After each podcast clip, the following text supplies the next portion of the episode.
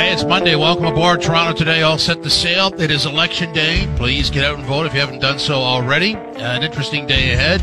Coming up in the broadcast today, we're here until 1, and then gameplay with Matthew Cauz takes over, talking baseball with Drew Fairservice from The Athletic, talking football with Myles Simmons, writer for Pro Football Talk, and Todd Ramasar will stop by. He is the agent for Pascal Siakam, so we'll get some context on that article last week and on Pascal himself. Uh, you know, there's a lot of stuff that was raised in that article, and certainly a, a forthright uh, response by Pascal Siakam. But be interesting to get some context on, on all of that, and, and maybe uh, you know put to bed some of those uh, issues that were dealt with in the article, so we can do that in person with Todd. Looking forward to that conversation. Obviously, baseball and football are dominating the conversation today, and for baseball fans and the Jays, they are in the wild card spot, a, a, full game behind Boston. Boston has the lead, but Boston has played two more games and they're both wins. Uh, the Yankees in free fall now at a game and a half out. Oakland is two out. And a couple of things on that front. Uh, Gerrit Cole gets booed off the mound yesterday. Uh, and so the uh, New York papers, the, the reports on the Yankees are like it's all done, even though they have a series with the Jays left uh, next week. I mean, this is literally like, uh, you know, here are the changes that are going to have to have happen. And I was joking around earlier. It might be the, the same uh, sort of accident reconstruction team that, that dealt with the Leafs last at the end of the season, that they're, they're already doing this with the Yankees, and the Yankees still have some life left there and something to say about this race, but but that's where they are, and, and of course a lot of it is based on that that positive note of the 13 game run and haven't done much since. Uh, it was interesting to, to sit here on a Monday and go back to what happened on Friday. So Friday we were talking about Ohtani maybe being shut down. Yesterday he shut everybody else down. Uh, eight innings uh, and uh, 10 Ks, albeit an Angels 3-2 uh, loss to Oakland in 10 innings. But but so much for that. And, and watching Donaldson, the MVP of, of the American League in 2015, uh, play at the ball yard against the Jays and Vladdy in that sweater jersey exchange at the end of the game. And some of the things that Donaldson said were, were rather intriguing. Uh, you know, talking about Vladdy and Ohtani uh, in the uh, MVP race, uh, and he talked about playing on a winning team. And if you are part of a, a, winning team, maybe that's worth more. And I would concur with that. And he also said that because of, uh, you know, the way that Vladdy plays, he might affect more games, which I would concur with as well. But then you're left with this Ohtani story, which, as I said last week, is a composite. If you had to describe what Babe Ruth was capable of, not that he did it all in the same season, but the pitching uh, is how Babe started, and then the home runs, which is how Babe ended. Uh, this is a composite, Ohtani. I don't know what category you put that in, because the Angels aren't that good, but but it is it's an outlier. So it's an interesting way to to deal with that. I think you could build a case either way, and we might be prone to go Vladdy's way. But I mean, the, the Ohtani uh, achievement is uh, hasn't been done before. So the other thing that comes out of the and uh, Robbie Ray will go tonight uh, for the Jays in Tampa. So they they start in Tampa this week and finish off in Minnesota. It's the direct opposite of a week ago. And Steve Phillips saying uh, that Robbie Ray, uh, the Cy Young is his to to lose basically. So we'll explore that as we welcome in Drew Fairservice, host of the Athletic Spin Rate podcast. Drew, welcome. How are you today, sir? I'm doing uh, I'm doing pretty well. Lots of baseball this week, so I can't complain. No, no, this we're right into it now. So, uh, I, I guess we'll, we'll, we could start off with that uh, that Steve Phillips line on first up this morning that the the AL Cy Young race is Robbie Ray's to lose. Would you concur with that? I think it's pretty hard to argue. I mean, uh, uh, Gerrit Cole did not pitch as well yesterday, and I think when it's when it's close as it has been, um, you kind of start to get into that start by start uh, kind of analysis trade off. But I think that the body of work for Robbie Ray is just so good here in 2021. It's hard to it's hard to argue. He's having an incredible, incredible season. He is, and there was a nice piece that Steve Phillips did last week showing how they uh, they corrected some of the mechanics in, in his, his, pitching delivery, and, and, I thought that was noteworthy as well. And and I don't know if this plays into him wanting to stay here or not, uh, because I think we saw with basketball that a lot of things were done for Kawhi Leonard, but he chose to move on at the end of his run here. Uh, uh where do you think Robbie Ray plays next year? That's a great question. I mean, this is he's what 29, I think. So this is this is his shot, right? This is he's, he's going to get his paycheck. He's going to get um, the you know the maximum amount of term, and I think that that comfort level uh, with the Blue Jays and their and their, and their whole pitching team, um, I think it it helped get him here this year, right? The Blue Jays signed Robbie Ray so quickly into the offseason last year for what a, a very nominal uh, annual amount. So uh, I, I don't know that that uh, any player is in a position to kind of give out a hometown discount when they're getting their like big payday. but uh, you know the Blue Jays need him, quite frankly, for 2022 yeah. and beyond. And uh, again, a guy who has a pretty simple approach, a guy who is throwing harder than ever now. Uh, you know, there's a lot of appeal. There's a lot of it, it, it's a good fit. Let me, I'll, I'll say that. So, you know, there's going to be lots of different players that are going to, like, you know, teams in terms of players for his services, even a team, you know, like the Padres that we've seen have invested so much in their team and then the pitching is really falling apart and they're turning to Jake Arrieta and, you know, God knows who else to try to win games that they need to win. And it's not working out. So there'll be a lot of suitors for Robbie Ray's uh, services. I think he's a good fit in Toronto. They, they will have the money, but, uh, you know, it's going to be, it's, in terms of baseball, it's going to be a scary contract. You know, anytime you're signing a pitcher for, for five or six years for 110 or yeah, 50 million dollars, it's, it's, it's daunting. I agree with you, but you know, if they were to figure out a way how to do this, I mean, that's that's one area of the team based on the other guys in that rotation who've got uh, longevity written all over them that that you really wouldn't have to worry about for for several years down the road, which would be a really nice piece, wouldn't it? Oh, for sure. But uh, you know, I, even as we've seen with with Hyunjin Ryu here in the last few weeks, that you know pitchers are reliable and healthy right up until the moment that they're not. And, and Robbie Ray, a guy who has been uh, you know pretty healthy for his career, but has never performed at this level. Uh, I think I don't think there's. I think you'd be foolish to, to think any of these these changes that he's made or any of the improvements that he's made are, are temporary or kind of a mirage. But uh, you know, anytime you're signing a pitcher into his 30s, there's always that back half of the contract is always going to be scary. You just have to hope that the front half sort of pays the freight for the whole thing. Uh, but uh, I agree. I think he's a great match, and I think that that he's very comfortable here. But I think a lot of that comfort comes with the and the idea of like I'm going to put myself in a position to get that big contract, um, which which he's which he's done, which has worked out brilliantly for him and for the team. So who knows? I, again, I'd love to see him back in Toronto, of course. So let's talk about Ryu, uh, placed in the IL with a, a neck tightness. Uh, first of all, the, the obvious question is, how does this affect the rotation? And does this, you don't want to read too much in the injury, but, but would you, what's your concern level here? I mean, there is, there is some, there is some concern, obviously, just because he hasn't been pitching well um, a guy with with the limited uh, margin for error. He can't get away with the things like you know as we were just talking about Robbie Ray, who can who can throw 95 and, and has really even added velocity to his slider, and it gets him out of trouble, and he can make miss bats and. And Hyunjin Ryu has just not been doing that. And, you know, he's a guy who's a little bit older and there's still a couple of years left on his contract. So I think in terms of the Blue Jays rotation, they're in a pretty good spot, uh, with, with everybody else pitching as well as they are. Um, and, and with there just being so few games left that they can, all they have to do is maybe skip a start or two, um, reevaluate it with only the 10 day injured list as it is now. And there's a chance he could still slip in and, and get a start at the end of the season where the Blue Jays can figure out where he is. And if they're in a, in a position to be looking at a playoff roster, then maybe he can be on it or maybe, maybe they can make a decision about where, where he might go. So, I mean, I think there's a part of me that hopes or, or thinks that the, the neck injury and the and the moving him to the injured list is a bit of a bit of window dressing for just sort of a maybe a, giving him a break, sort of reevaluating where he is mechanically. Um, unless of course it is something that's a bit more serious, but my sense is it's it's maybe not. It's more of a let's just give him a bit of a breather and uh, and see if we can strip strip down and, and sort out what's going on right now. Uh, for me, the the story that, that really slipped under the radar yesterday was Berrios. I mean, he had some sort of muscle tightness, and there was concern there, but he had a pretty good outing yesterday, and, and I mean, a real nice fit, isn't he? He's great. I mean, he's he's ideal for for what the Blue Jays want to do. There's been a lot made, especially when he was first acquired, that that he and Alek Manoah are almost the same pitcher, right? They have very similar uh, uh, uh repertoires. They they come after hitters in a really uh, similar way.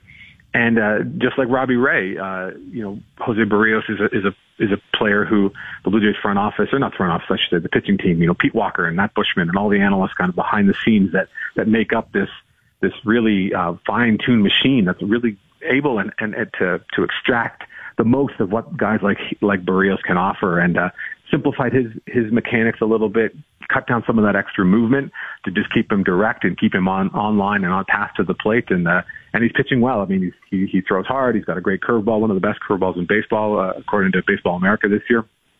It's uh, he's uh, he's a guy that that you love to see pitching here for the Blue Jays down the stretch, and also knowing that he's going to be still around for 2022. He's not a free until the end of the season, and definitely the kind of guy the Blue Jays might look to um, to sign to an extension. I think just because um, all the pieces sort of fit, and, and he's durable, and and, and again, and, and is effective, which is a, a pretty good combo.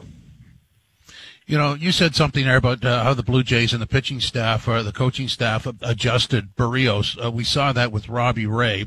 I guess two things come out of that. Do the other teams that they were playing on before not see that, and and do the Jays sort of lead the way in, in fixing that type of thing up?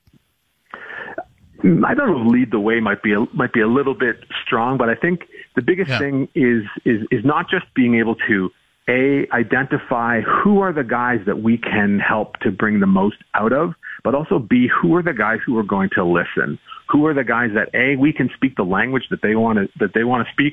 I mean, Pete Walker is, is, is a, is, was a big leaguer not that long ago, and Matt Buschmann, who is, who is quite young as well. So if they're able to make that connection with those players, to speak in the word, in the, in the, in the words, and the terms that, that resonate with the players, and, and again, that comes back. So if, it's the analytics team that is able to, to, to deliver effective messaging that then the, the coaching staff can use, it's a whole like series of things that they have to be kind of reading or singing from the same songbook to get that buy-in, as well as being able to identify players who are going to want to buy in.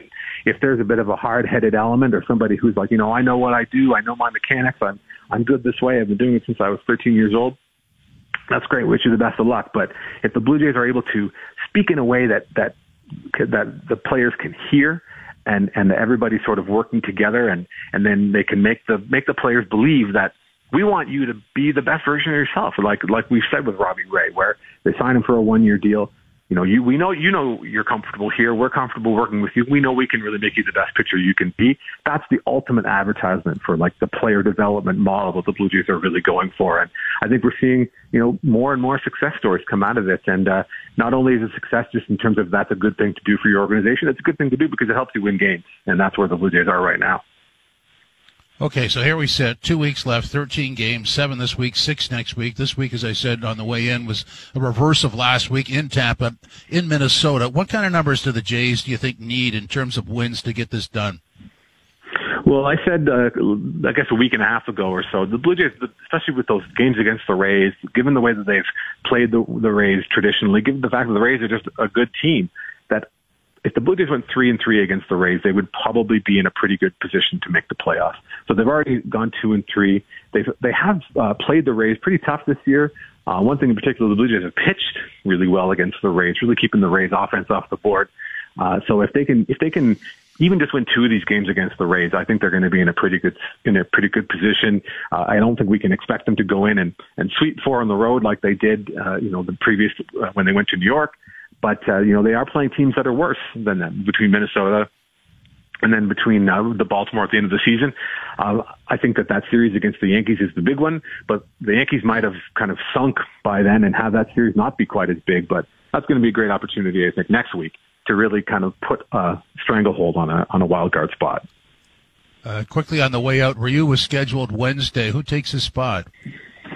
I'm guessing it'll probably be, be Ross Stripling, uh, who's been sort of serving in a in a piggyback role with Ryu, kind of struggling. And after he came out of that start in New York, after just 80 pitches, complaining of a little bit of tightness in his elbow.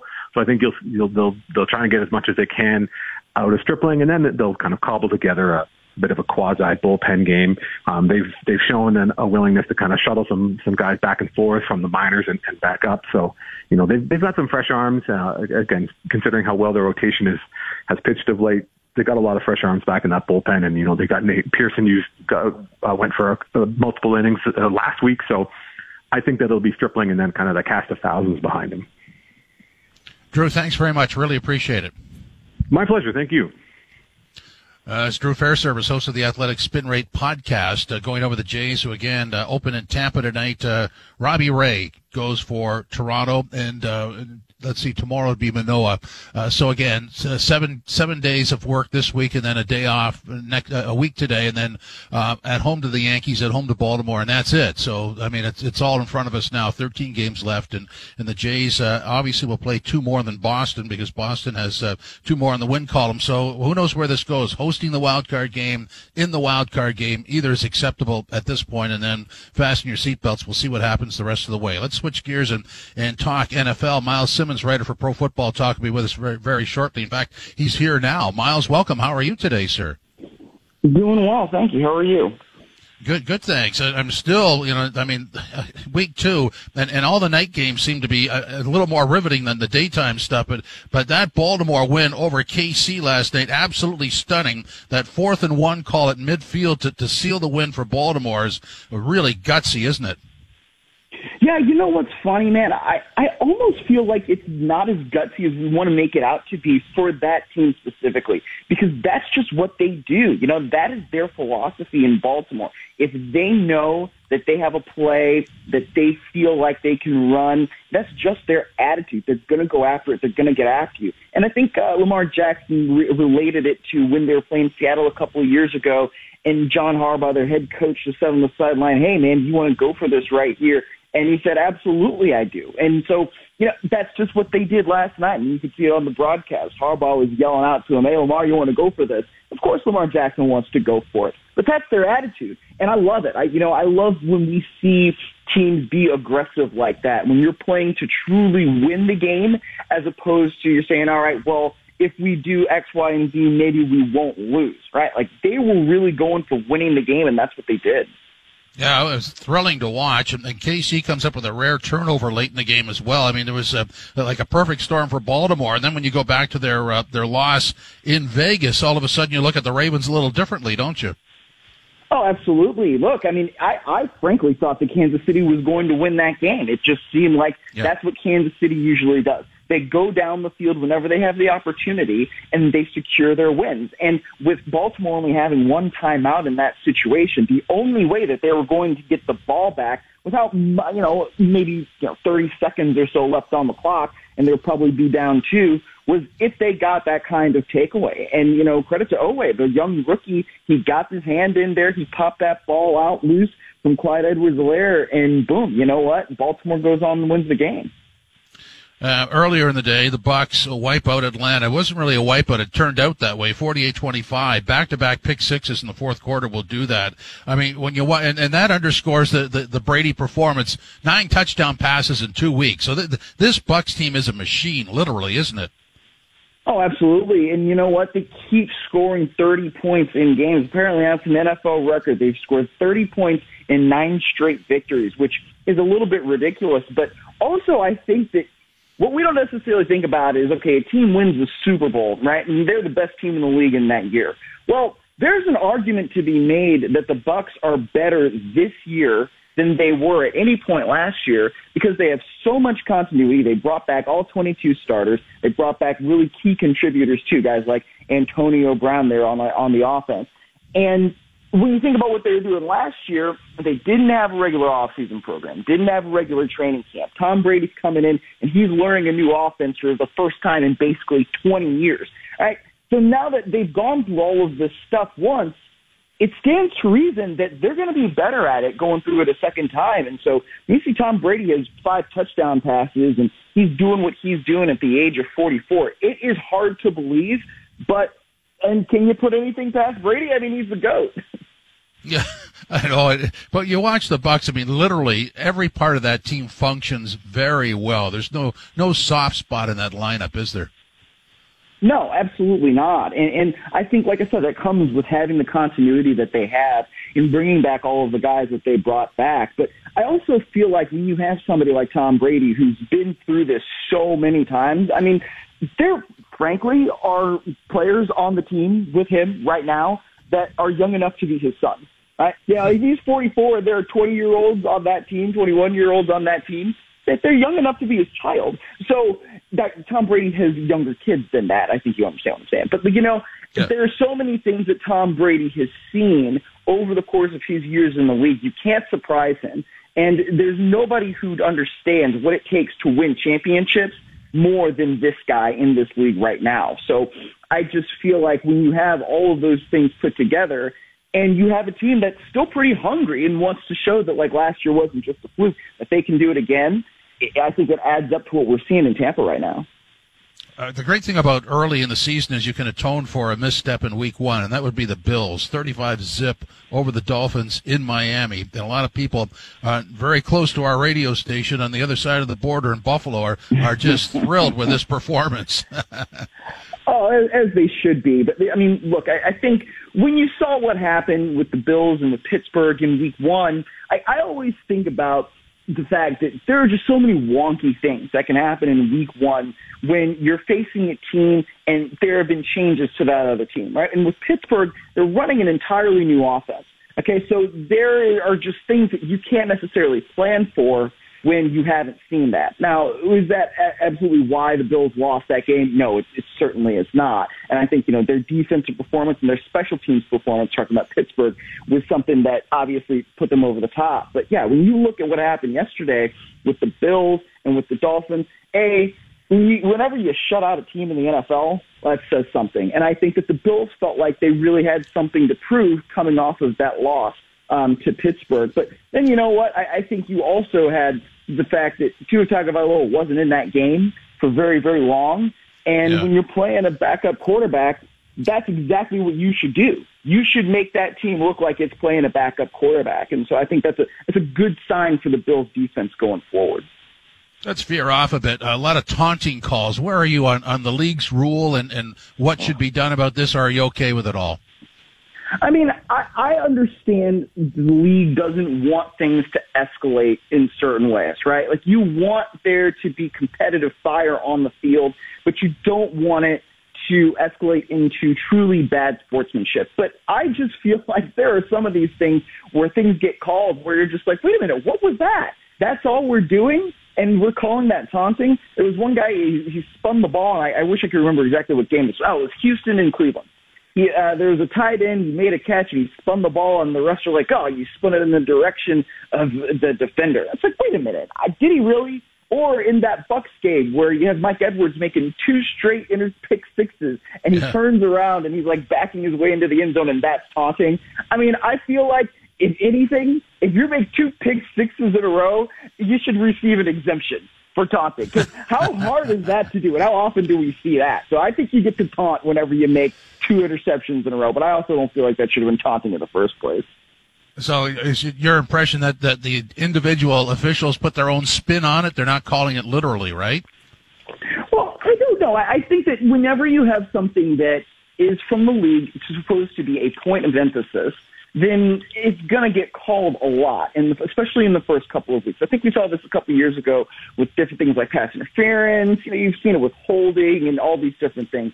So that's kind of what the league wants when you make it a point of emphasis. But I, I just feel like over the course of time, as we continue down this path of this 2021 season, I, I, these things are going to get called less and less because I, I don't feel like they're really being called in, within the spirit of the rule in some of these instances.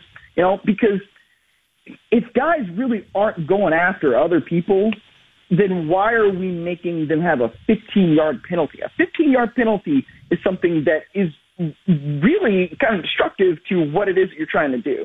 Maybe if it's five yards, it's one thing, right? But I just don't feel like this is what the league wants. They don't want everybody to be talking about taunting penalties on Mondays. Yeah. You want to be talking about how great all these games were. And if they continue to have these ridiculous taunting penalties, then it's going to still be brought up. Monday Night Football, Detroit and Green Bay. I'm a lifelong Lions fan. Sympathy cards, please. Uh, talk me off the ledge here. Oh, I'm so sorry. Um, I don't know what I can say. Listen, if uh, if Green Bay plays like they did last week, then the Lions should win. But uh, I don't really know that that's going to happen. Especially, you know, they're play, they're back at Lambeau Field. They're going to have a full yeah. Lambeau Field for the first time in a really, really long time. Uh, yeah. Aaron Rodgers, I think, wants to show that like last week was a fluke.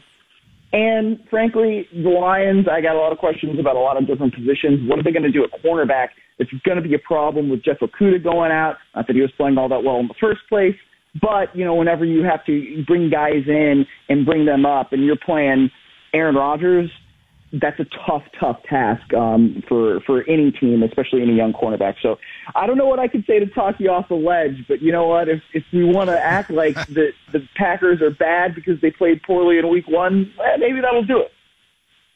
Yeah, maybe. Myles, thanks very much. Appreciate it. Of course. Take care. Myles Simmons, writer for Pro Football Talk. So we've got Monday Night Football, Detroit and Green Bay, both 0 and 1.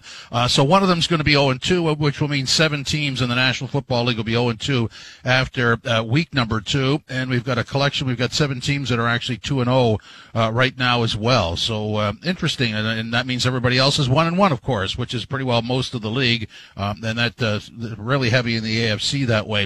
Uh, a couple of other notes from yesterday: Zach Wilson gets booed in a Jets game where the Patriots, like old times, Patriots go into New York against the Jets and, and waste them 25 to 6. Uh, so, the, you know, between Gerrit Cole getting booed off at Yankee Stadium and Zach Wilson um, in the uh, Jets game, that was a popular thing uh, yesterday for New York uh, sports fans, as uh, those two teams are, well, the Jets have just been in search for a young quarterback for a long, long time, haven't they?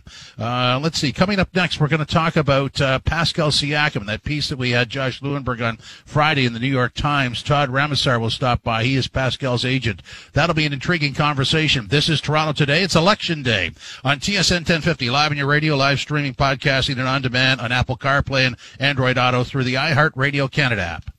Now, back to Toronto Today.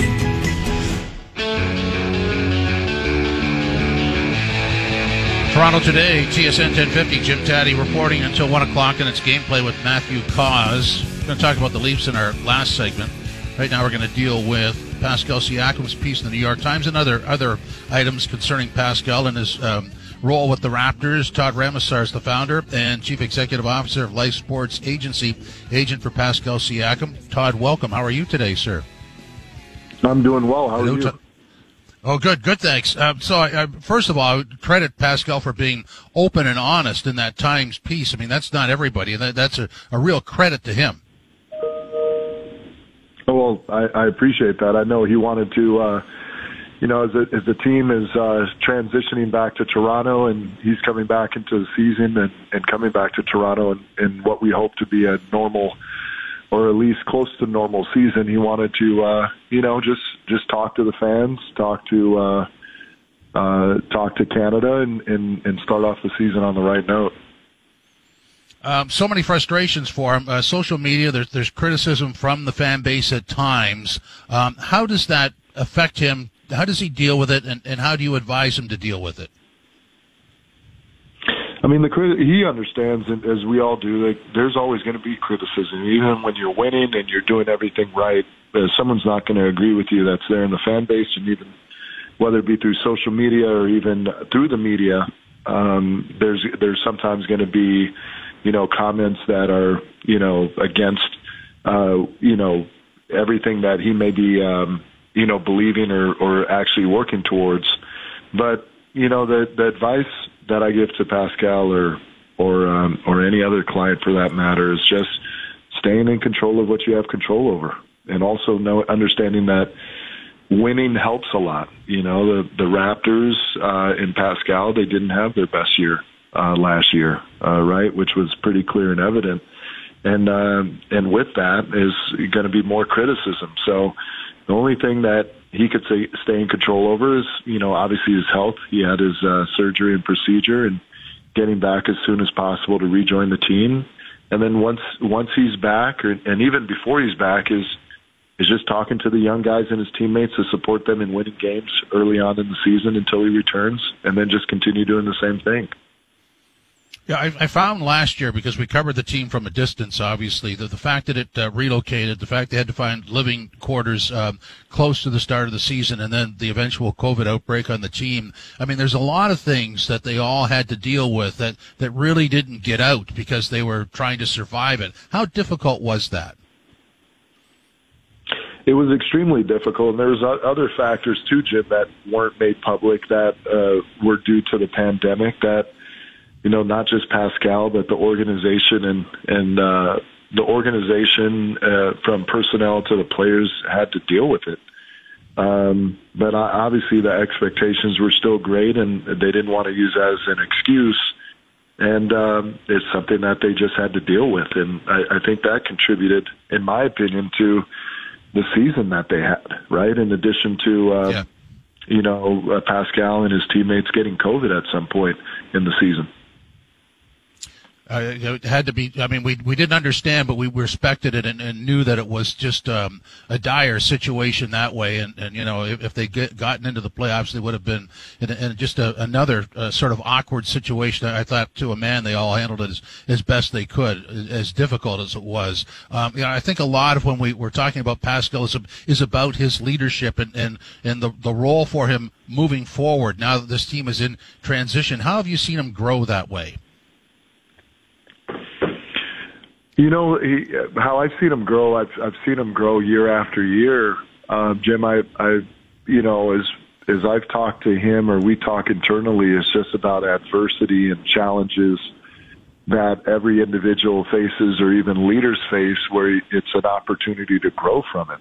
You know, specific to the NBA, you know, every great player goes through some adversity in their career where, you know, you could have fans or media that are saying things, or they may be in the news cycle for something, um, you know, something negative uh, that is, you know, based on their play.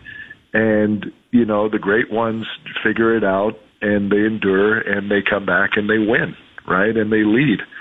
You know, as much as it is about basketball, it's also about life. Pascal is growing, um, you know, even off the court.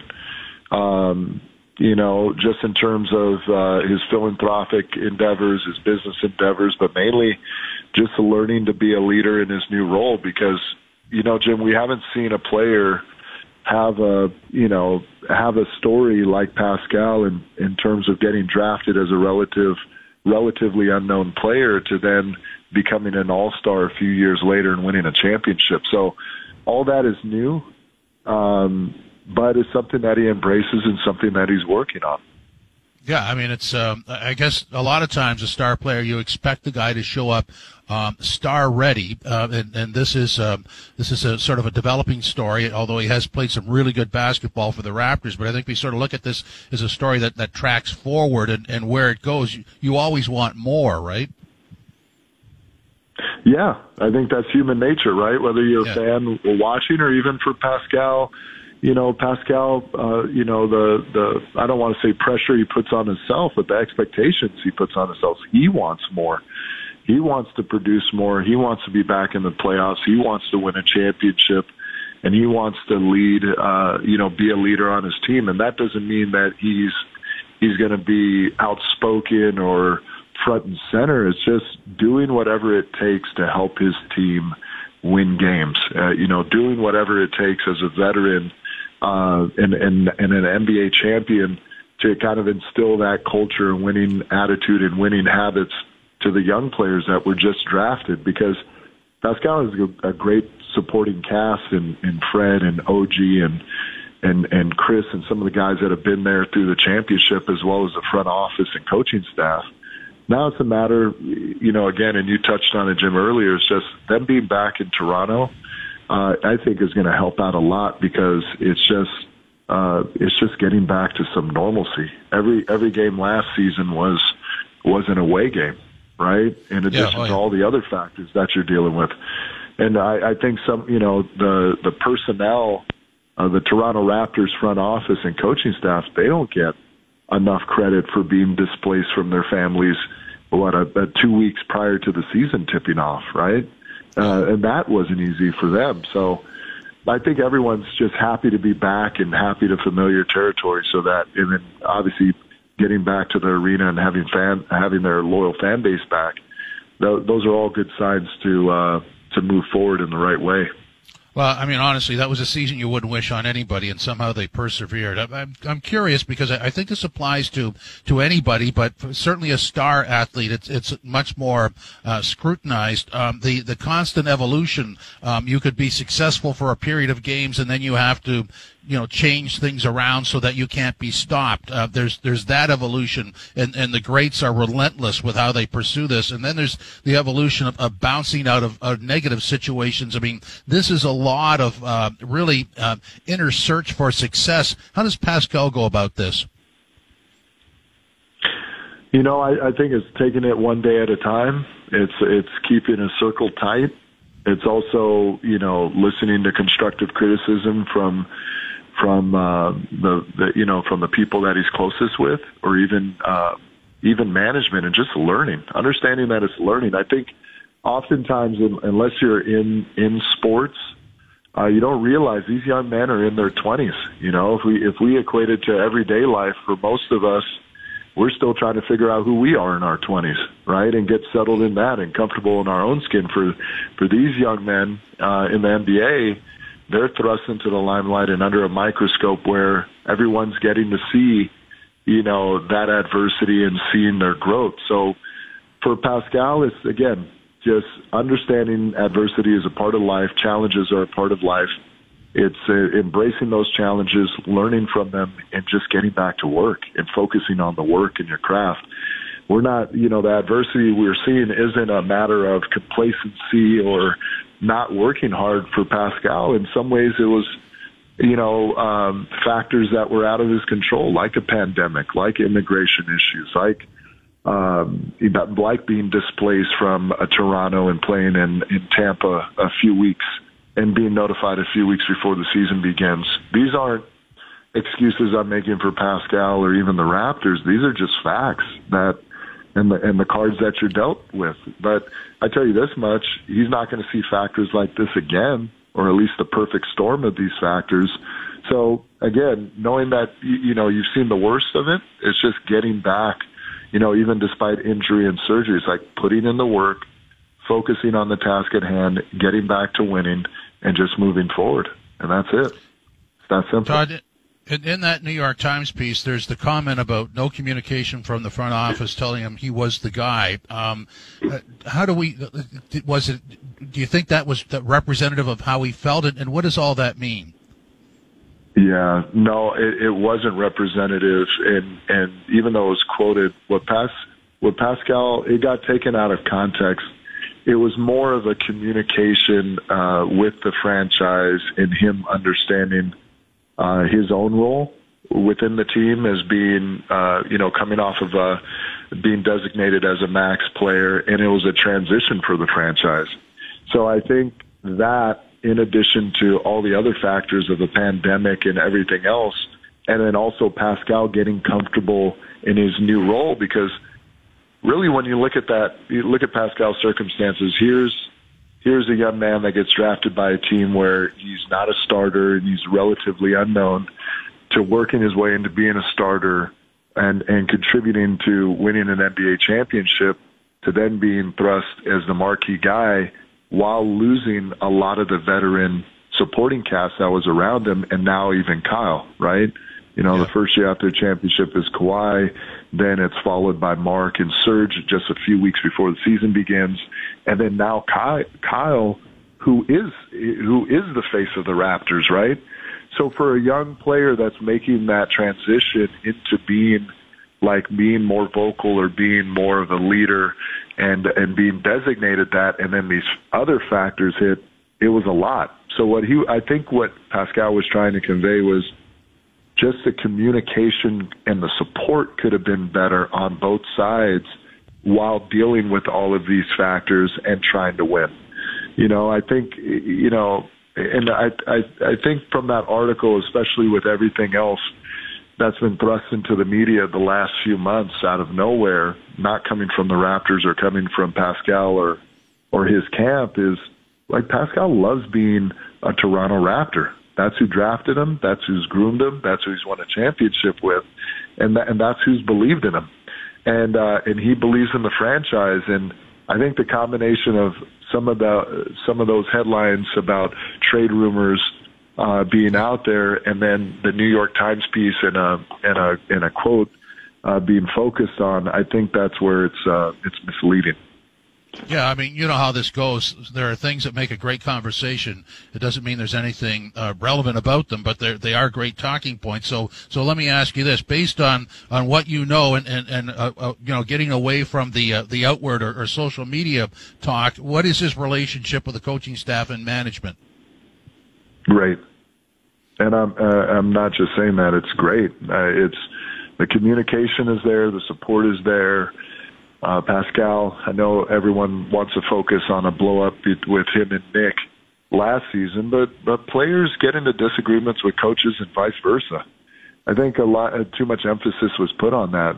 Pascal, even after the incident, him and Nick has talked, and they've uh, they've spent some time this off season uh, together talking and, and going out to dinner, and you know even uh, Pascal spending time in at summer league with management. The relationship is good, and and now with you know you know Kyle being gone and and uh, some of the veterans being gone, it's it's Pascal and Fred's team now moving forward. Like they're they're Kyle and Demar, Kyle and and Kawhi now, and Pascal understands he has to have a great relationship with his coaching staff and and management, and I think the same goes with management and the coaching staff that all lines of communication need to be there. And they need to be on the same page if they're going to get back to being uh, in contention for a championship. Uh, bear with me here. I just I, I, need to ask this question. So so based on that New York Times article, uh, would would he or you then phone up the team and, and talk about it or or not? Uh, talk uh, talk about what specifically, Jim? Well, what was in the article, like to to put it in proper perspective. Um, no, not not at all, because it's already been discussed. Oh, okay, cool. Um, in terms of his uh, health, uh, recovering from surgery, what's his timeline? Well, it's uh, it's um, uh, he's going to be cleared for contact uh, towards the end of next month. But it's really coming off of surgery. This is where it's going to be up to um, you know the medical personnel with the Raptors once he's cleared for contact to say when he's ready so that there's no setbacks in his return. So, you know, if I'm guesstimating, probably sometime in November. Hmm. Well, uh, Todd, I appreciate your time. We look forward to, to his return. It's certainly a major part of what happens next year. Thank you very much. You're welcome. Thanks for having me on. That's Todd Ramasar, founder and chief executive officer of Life Sports Agency, agent of Pascal Siakam, among others. So you always want to get uh, clarity and perspective uh, on what's going on. And uh, when things appear in print, they're edited down. And I like to uh, have the right context. So I'm sure he clarified that. And uh, as he said, uh, open for contact at the end of next month, which is the end of October. so probably somewhere in November we'll see him play again for the Raptors. Uh, there's a sort of a breaking situation. Uh, we're going to give credit here to Kevin McGran from the Toronto Star. Uh, the Toronto Maple Leafs and Raptors are planning to play in front of full capacity crowds, full capacity crowds at Scotiabank Arena this season, waiting for official clearance from the province. So that's what they're pushing for. And, um, it also says with a fully vaccinated venue, and you know what that means. it, it is our belief, according to the, the Leafs and Raptors, that we can safely host a full capacity event, said MLSE spokesperson Dave Haggith. So, th- so that's what they're working on, uh, which will be of, uh, certainly welcomed uh, by everybody, I would think. So we'll have more to say on that coming up, and we'll talk some hockey next. This is Toronto Today on TSN 1050, live on your radio, live streaming, podcasting, and on demand on Apple CarPlay and Android Auto through the iHeartRadio Canada app. Toronto today, Jim Tatti reporting final segment, and then Matt Cauz and gameplay take over for the next three hours, followed by overdrive, followed by Monday Night Football. Oh no, guy! The Lions in Green Bay always a disaster. They're both 0 and 1. Oh, it might be the last time I wear my Lions jersey all year. What do you mean, might be, guy? All right, some hockey stuff. So I just want to go over that Kevin McGran report in the Toronto Star that uh, the MLSE is, is asking the, for provincial approval to have full crowds for Leafs and Raptors games this year. So whenever that gets announced, of course, we'll have that for you. Uh, by the way, the Leafs preseason starts on Saturday, uh, and that'll be September 25th, and we'll have that game live here on TSN 1050. And if you're looking for Leafs lunch, it'll return before the start of the Leafs season. And happy birthday to Johnny Tavares today turns 31 and certainly led by example last year with the uh, commitment to defense. Now, so when you're projecting for this year, you're wondering about who's going to benefit on the left side. Mike Kelly from the NHL Network was trumpeting Michael Bunting. I think there's some more established guys like a Jordan Kyrou uh, who, who fit that mold, but I want to stick again to the lesser known guys that you might say in a year from now, wow, that was a great signing. So I'm going with Michael Bunting, the Toronto Maple Leaf signing. Played a little bit in Arizona last year. I kind of think he's like a Verhaeghe light because he's got a lot of those same elements to his game where he's a pain in the butt to play against, really good away from the puck going and getting it, getting in battles, digging it out. Um, and he's he's really good around the net. He's where he scored a lot of his goals in Arizona. A good net front presence. You can put him there in the power play, and opportunity is going to be a big part of this as well because Michael Bunting is going to be in Toronto where he could be in a top six left wing role. You look at, again, that per 20 minute rank at even strength uh, because he didn't get the big minutes last year. Those inner slot shots where half the goals in the league are scored, he's top 25. He recovers a bunch of pucks in the offensive zone. You dump it in, he'll go get it. 11th in winning those battles and 65th winning puck battles overall. So he's got a bit of that same kind of tendency to his game. And I'm not sold on Nick Ritchie landing that hmm. top six left wing spot. If he doesn't, it's going to go to Michael Bunting, who will be playing with two elite offensive players and could become kind of a de facto new Zach Hyman. So that's my pick. Mm, Mike Kelly, regular contributor to Leafs Luncheon on the NHL Network, trumpeting Michael Bunting. I mean, the very least, you could appreciate that the Leafs have done their due diligence on, on checking those numbers out and understanding. And obviously, you can't know for sure until you see them play on the ice and what the chemistry is and how that role fits with what's already there. But clearly, on the left side of Tavares and the left side of, of Auston Matthews, it's a very, very specific role. It's, it's not figure it out. It's you have to do this and the puck has to go over there and we, we will have success. So there's um, options there. There's numbers on that left side. Nobody knows exactly how it's going to work out. Or if it works out for a while, then what's plan B and C? And, and, at least they have depth that way and, and sort of hovering. I call them like the, like the, the, the traffic copter hovering around the whole scene is Alex Kerfoot. So they're ready to, to parachute him in on the left side of either one of those top two lines or as the third line center. So the, the one thing I will give them credit for, there's a lot of strength in numbers here and, and we'll see how it all works out. Certainly will major scrutiny on the Leafs this year. No guy. Oh, no guy. If you missed it on the weekend, Chara signed by the Islanders in a one year contract, drafted by the Islanders in 1996. Already he when he was playing in the NHL, at least four or five of his teammates weren't even born yet. So, so we'll leave on that. I hope you enjoyed today's edition of Toronto Today. Coming up next, gameplay with Matthew Cauz and Al's brother. They're going to sift through all their mistakes from the weekend, which are voluminous to say the least. Enjoy your afternoon. Go vote.